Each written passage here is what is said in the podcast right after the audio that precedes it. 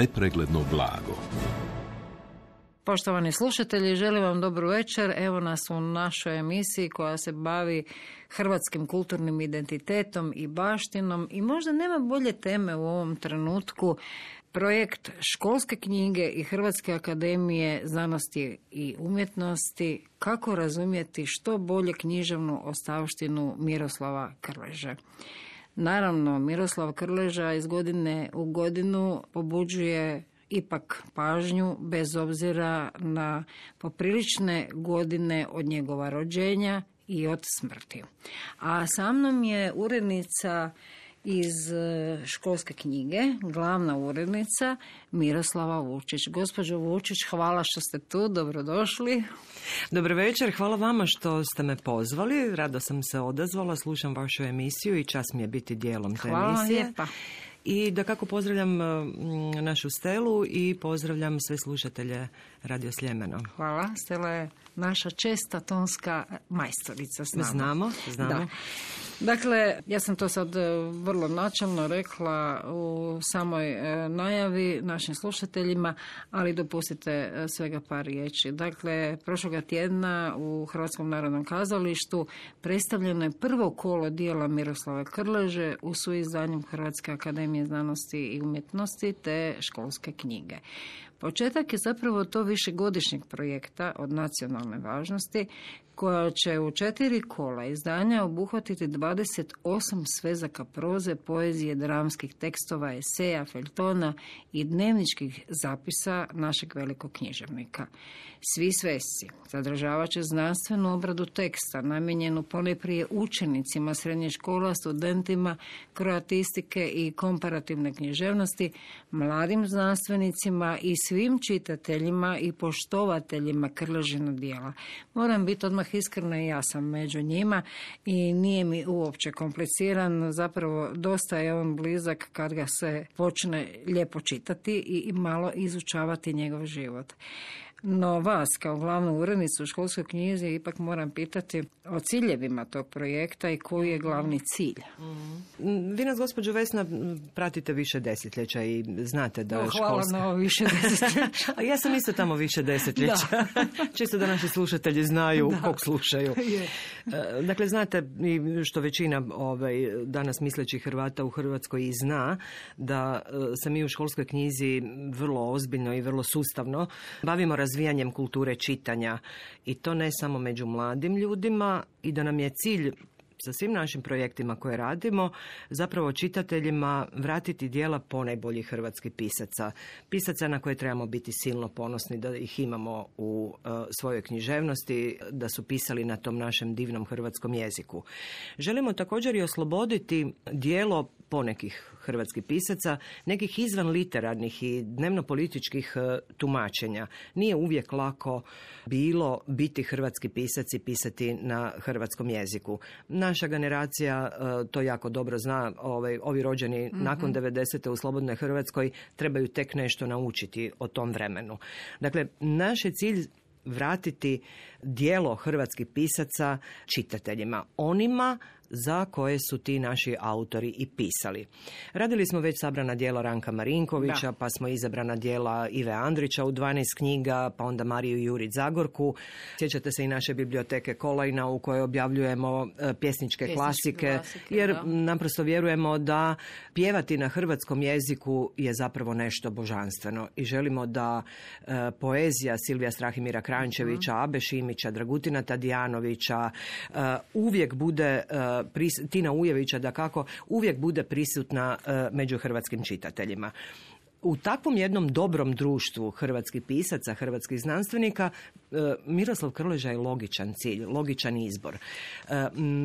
Tim velikim projektom dolaska Krleže, kako mi kažemo doma, dolaskom Krleže u Školsku knjigu, se isključio, ba, isključio bavio doktor Ante Žužul, predsjednik upravnog odbora Školske knjige, koji je uz to i veliki krležijanac. Veliki krležijanac i nije se smirio i nakon deset godina je uspio ovaj, dovesti Miroslava Krležu doma, odnosno u Školsku knjigu, i ja sam presretna da mi se ukazala prilika zapravo da mogu raditi na djelima Miroslava Krleže.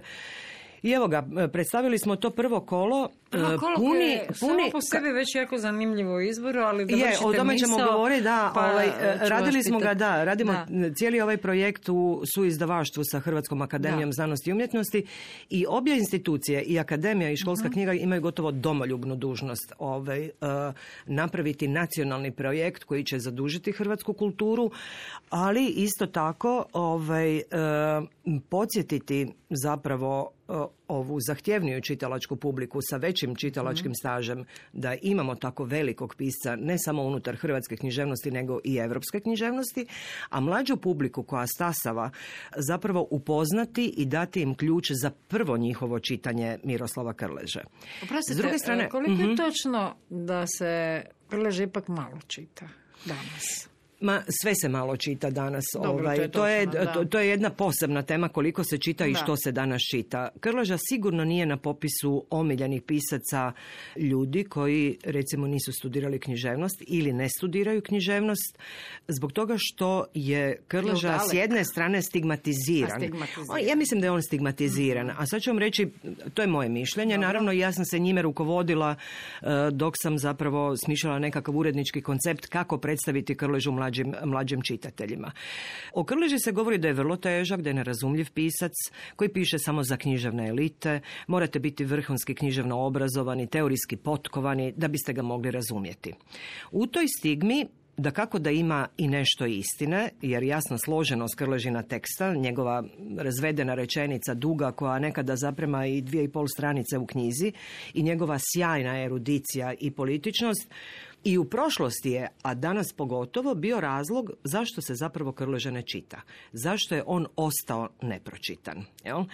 On se mladim ljudima čini kao nekakav književni klasik. Oni teško da mogu... Njima je Krleža isto što i Šenoa, isto, isto što i Ivan Mažuranić. Oni znaju da su oni veliki, znaju da su važni.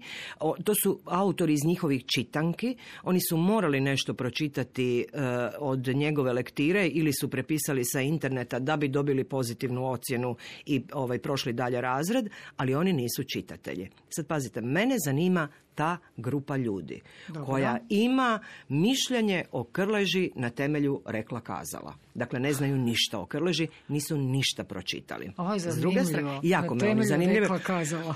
Pa je, pa, pa je, je, razumijete. Je. Mislim, o njemu se jako puno govori na temelju rekla reći, kazala. Kako se govori, i da je komunjara, i da je bio sluga I da je prenacionalan, sustava, pazite, da je prenacionalan, da je prenacionalan, da je komunjara, da uopće nije Hrvat, uh, ne po rođenju, i, i a, po, a bio i tekako. Tako je.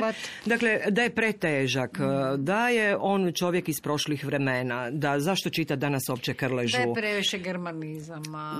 Previše hungarizama, jel da, da je nerazumljiv. I taj njegov hrvatski baš nije bog zna šta, jer ne razumijemo mu čak ni hrvatski. Da ne govorimo o Kajkavskom, na kojem je napisao Balade Petrice. Kog to uopće zanima? A to nam dakle, je brend. Ima, ima takvih ne. nekakvih ludosti koji se vežu uz ime tog zbilja gorosta sa hrvatske književnosti, da je to strašan zapravo meni e, izazov e, i svima nama u školskoj knjizi poticaj da skinemo tu jednu maglu sa očiju tih koji tako misle i tako govore i kažemo im ljudi, za čitanje Krleže vam treba samo jedna jedina stvar, a to je biti radoznao. Znači, i počet čitati. Ništa, da. megla, megli, kmica. Sve smo im, sve smo im rastumačili. Sjajno. Sve smo im rastumačili. S druge strane, dakle, ja imam u glavi tog mog idealnog čitatelja Krleže, mladog obrazovanog čovjeka koji voli čitati. S druge strane, imamo još jednu odgovornost, a to vam je odgovornost prema samom Krleži.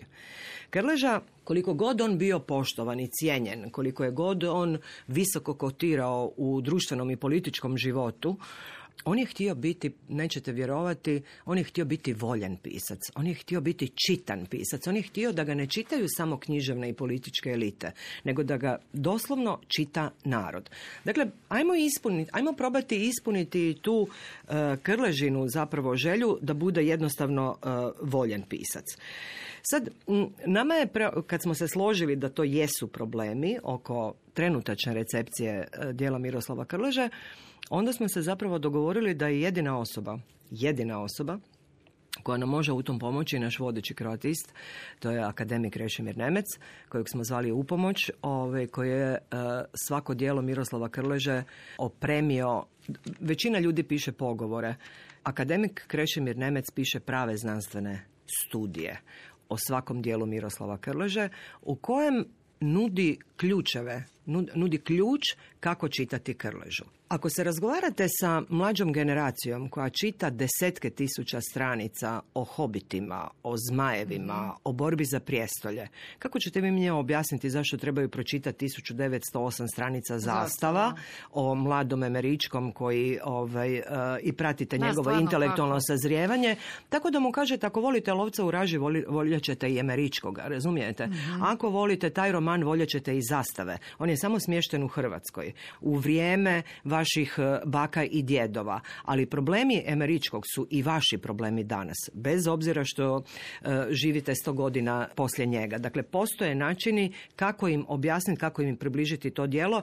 Ista je stvar sa baladama, ista je stvar sa deset uh, krvavih godina. To je zapravo vrhunskom... prvo koje ste izbacili upravo. Molim? Oprostite? To je, oprostite, prvo kolo kojeg ste... Govorim sad o djelima iz prvog kola. Iz... Da, Petosvečani roman Zastave, remek djelo, pjesnička zbirka uh, Balade, Balade Petrice Kerempuha i vrhunska publicistička knjiga, politički, knjiga političkih eseja, Deset krvavih godina, koje nije bilo na, u Hrvatskoj od tisuću devetsto sedamdeset prve. Dakle, pedeset tri godine ta se knjiga nije objavljivala, ona nije očito ušla, evidentno je zapravo da nije ušla u kanon Krležinih djela.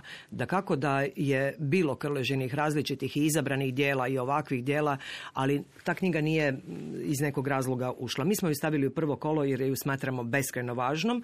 Doktor Ante Žužul i svi proljećari iz sedamdeset prve zapravo ovu knjigu političkih eseja Deset krvavih godina smatraju temeljem razumijevanja politike.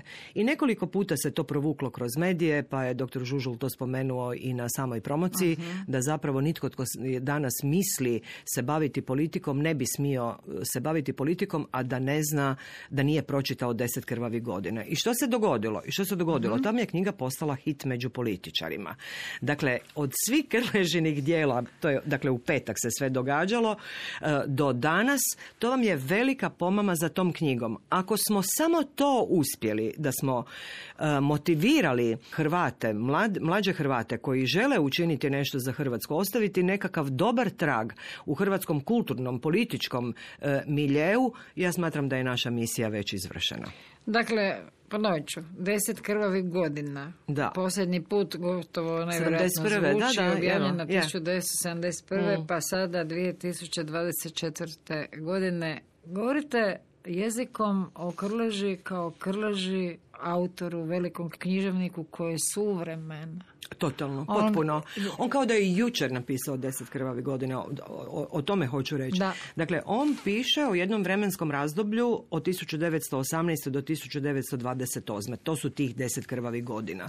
Što se događalo tih godina? osamnaeste je stvorena Kraljevina Srba, Hrvata i Slovenaca, a dvadeset osme godine u Narodnoj skupštini je izvršen atentat na Stjepana Radića. On se bavi hrvatskim nacionalnim identitetom i odnosom prema Srbima. Jel to vama starinska tema iz ne. mlađe kamenog doba koja danas ne, nikog nikako. ne zanima? Dakle, toliko je friški, toliko je svjež, kao da je jučer napisano. Dakle, čitati Deset krvavih godina zapravo znači, ja sam ju čitala u jednom gotovo pa svečanom raspoloženju. I znate što me porazilo zapravo najviše dok sam to čitala? Da problemi o kojima piše Krleža u toj knjizi su naši problemi i danas. Mislim da nijedan nismo riješili. Dakle, vrlo, vrlo aktualan.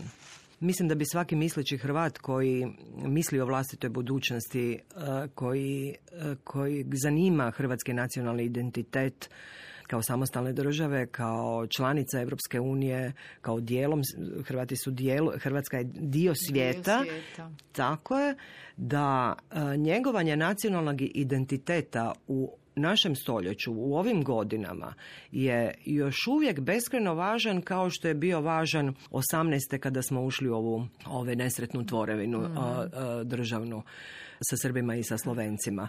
Dakle, ti njegovanje nacionalnog identiteta nema rok trajanja. To nisu teme iz prošlosti koje se nas ne tiču, pa ćemo mi to kao dobri učenici e, pročitati dobit, da bismo dobili peticu i zaboraviti. Ne, ona je gotovo priručnik, ona je gotovo, e, ova knjiga je gotovo manual za način razmišljanja. A ako svatko od nas počne na svoj, na drugčiji način, na krležijanski način misliti o nacionalnom identitetu kao što to radi Krleža, Dobar. kao gorljivi Hrvat, uh-huh. možemo imati samo puno koristi. Možemo napokon možda i riješiti neke probleme. U jednom trenutku ste rekli nešto intimno, a podijelili ste s javnošću, a to je da ste gotovo u svečanosti čitali da. tekst. Pa da. A zapravo e, neke dijelove čak ono, i naglas. I neke neke dijelove naglas. Su toliko lijepi. Imali ste vjerojatno jako mnogo uredničkih izazova s Krležom. Da. Oh, ja se Krleži radujem, ja se Krleži radujem posljednjih petnaest godina i čekam ga. Evo, ja sam dočekala svog Krležu. Ja Krležu čitam jasno kao i svi, od ove gimnazije pa kroz ove visoko obrazovanje, kroz fakultet. I nisam mu bila do sada, onako imam gotovo jedan ljubavnički odnos prema njegovom dijelu, međutim nisam mu bila nešto pretjerano vjerna ljubavnica. Čitala bi ga mahnito tri do četiri godine, onda mu se nisam vratila deset godina jer sam čitala naravno neke druge autore. Sad ga čitam u, sa ipak sa nekakvom biološkom i intelektualnom zrelošću i mislim da je ovo pravo vrijeme za potpuno razumijevanje toga što, o čemu on piše, način na koji piše i ono što me potpuno osupnulo koliko je on suvremen. Mislim da je suvremeniji od većine e, današnjih pisaca koji pišu, pišu. koji danas pišu čije, ove, čija djela čitamo. To mogu biti samo veliki rasni pisci, samo gorostasi. To je rekla, da ja to podvučem, glavna urednica iz Školske knjige, gospođa Miroslava Vučić. Dakle, naša tema večeras, projekt Školske knjige i Hrvatske akademije znanosti i umjetnosti. Ja sam je nekako naslovila razumijevanje književne ostavštine Miroslava Krleže. Zapravo rekla bih ja konačno i pozicioniranje Miroslava Krleže na mjesto na kojem on treba biti. Pa sad smo malo više posvetili pažnje dijelu Deset krvavih godina, no nekako spomenuli ste u prvom kolu i Baladice Petrice Kerempuha i to nam je nekak i blizu, nama Zagrebčanima recimo i tak. A ono što se možda sjećamo dok smo bili mlađi, znamo možda malo više, malo manje o njegovom životu, ali znamo koliko je utjecaja imala njegova baka Terezija na njegov život. To će neki naći, recimo, ako im se baš čita u dijelu Djetinstvo, koja nastali su zanimljivo s njegovih pedeset godina tisuću devetsto četrdeset druge i kako je važna ta baka Terezija Goričanec. Jel ona bila poticaj za kajkavštinu? Jel ona govorila kajkavskim? Vama je možda e, kajkavski kao Zagrebčanki jako blizak. Ja nisam Zagrebčanka, ja sam rođena Osječanka. I meni vam je kajkavski jako dalek, jako dalek bio. Bio. bio. Govorimo o svom prvom čitanju e, balada u gimnaziji, to je bilo zbilja jako, jako davno. Međutim, ja sam se silno potrudila da bih mogla razumjeti balade, a od e, svojih profesora, pogotovo od akademika Nemeca, sam naučila i način na koji se trebaju čitati balade i zapravo shvatila da je riječ o pravom pravcatom remek dijelu hrvatske književnosti, u kojem se može reći da je sukus onoga što je Krleža napisao. I da su tu i deset, politički, deset krvavih godina i da, je tu, da su tu i zastave. Dakle, jedna e, povijesna sinteza u stihu na kajkavskom o hrvatskom nacionalnom identitetu. Priča o tome da je on e, balade pjevao na jeziku svoje bake Terezije, zato je odgovoran sam Krleža. No, nažalost, to nije točno. Taj kajkavski na kojem je pisan, na kojem je Krleža pisao, taj kajkavski ne postoji u govoru. Ne postoji ni jedno selo, ne postoji ni jedna zajednica u Zagorju gdje se govori takav kajkavski. Krleža se beskreno dugo kao pravi intelektualac i odgovoran čovjek prema tekstu i prema književnosti i prema zapisanom stihu ili rečenici godinama pripremao za pisanje balada i on je u različitim arhivam, arhivama zapravo pročitao književnost koja je do njega pisana na kajkavskom i on je zapravo jednim književnim kajkavskim zapisanim u književnosti kajkavskoj napisao balade. Dakle, ovim kajkavskim nije govorila njegova baka Terezija. Točno. Nećemo se otkriti, a mi ćemo se susretati. Trebate uživati. Krleža je napisao i riječnik uz balade. Naravno. Ako sam ja kao Osječanka mogla sladati balade, onda očekujem od ovog dijela Hrvatske, Zagreba i okoline, da balade Savlada. pjevaju da, da balade pjevaju s ponosom, jer one to zaslužuju. Mislim, balade Petrice Kerempuha su ne samo Krležin brand. Ja mislim da su one brand Hrvatske, Hrvatske. književnosti. No, to sam zapravo i mislila. Gospođo Vučić, evo, nekak ovaj naš razgovor zaista melje ovo vrijeme, ali voljela bi na jedan trenutak samo da se vratimo, spomenuli ste akademika Nemeca, uh-huh. koji je ujedno i autor kronologije života i rada Miroslava Krleže. Pa i ipak nas kroz svoje radove on upoznaje s Krležom koji nije samo pisac, pa se tako otvara i novo značajno poglavlje u rasvjetljavanju tko je Miroslav Krleža. Da.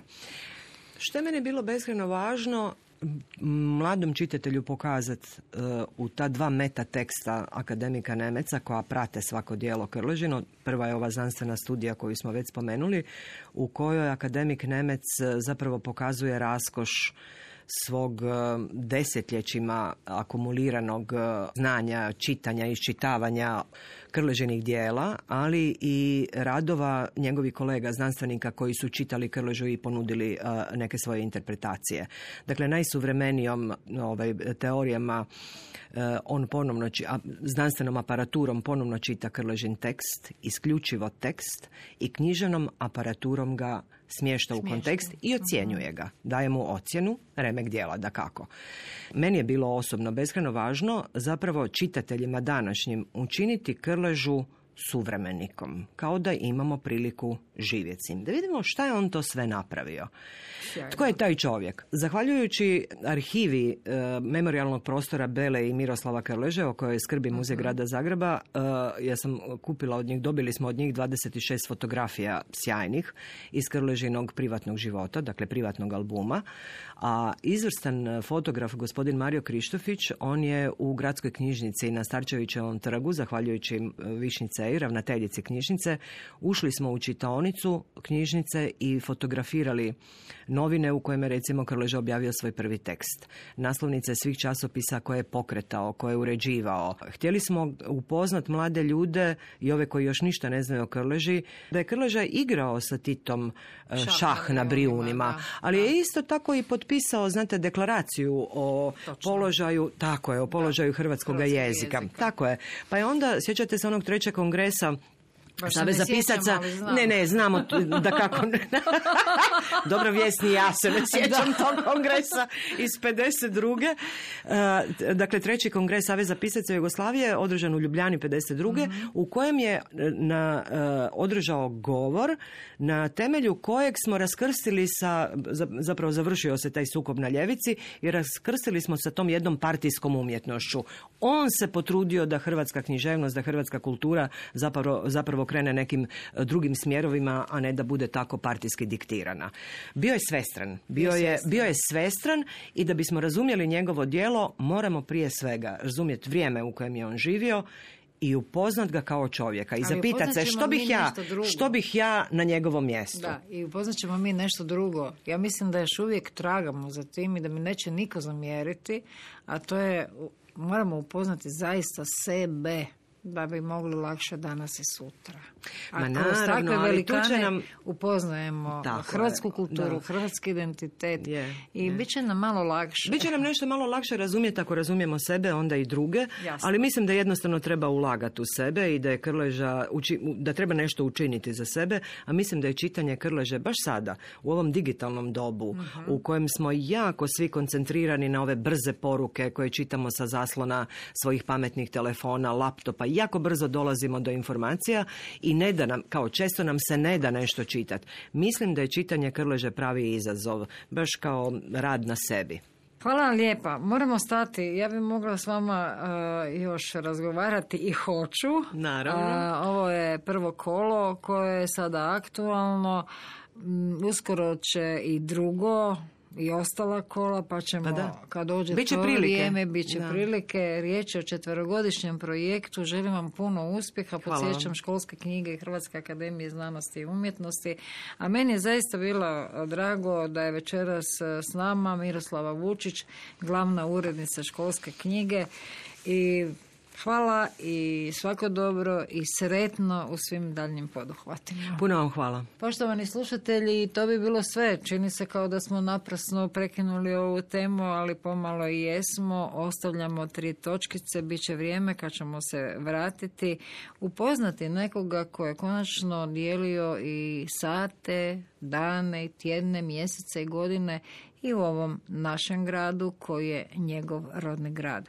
Riječ je o Miroslavu Krleži, naravno. I za sedam dana neka nova tema, a do tada pozdrav i svako dobro. S vama su bile uz gospođu Miroslavu Vučić, glavnu urednicu Školske knjige, i naša tonmajstorica Stela Keleš, a ja sam autorica i urednica Vesna Jurić Rukavina. Do slušanja u Nepreglednom blagu. Nepregledno blago.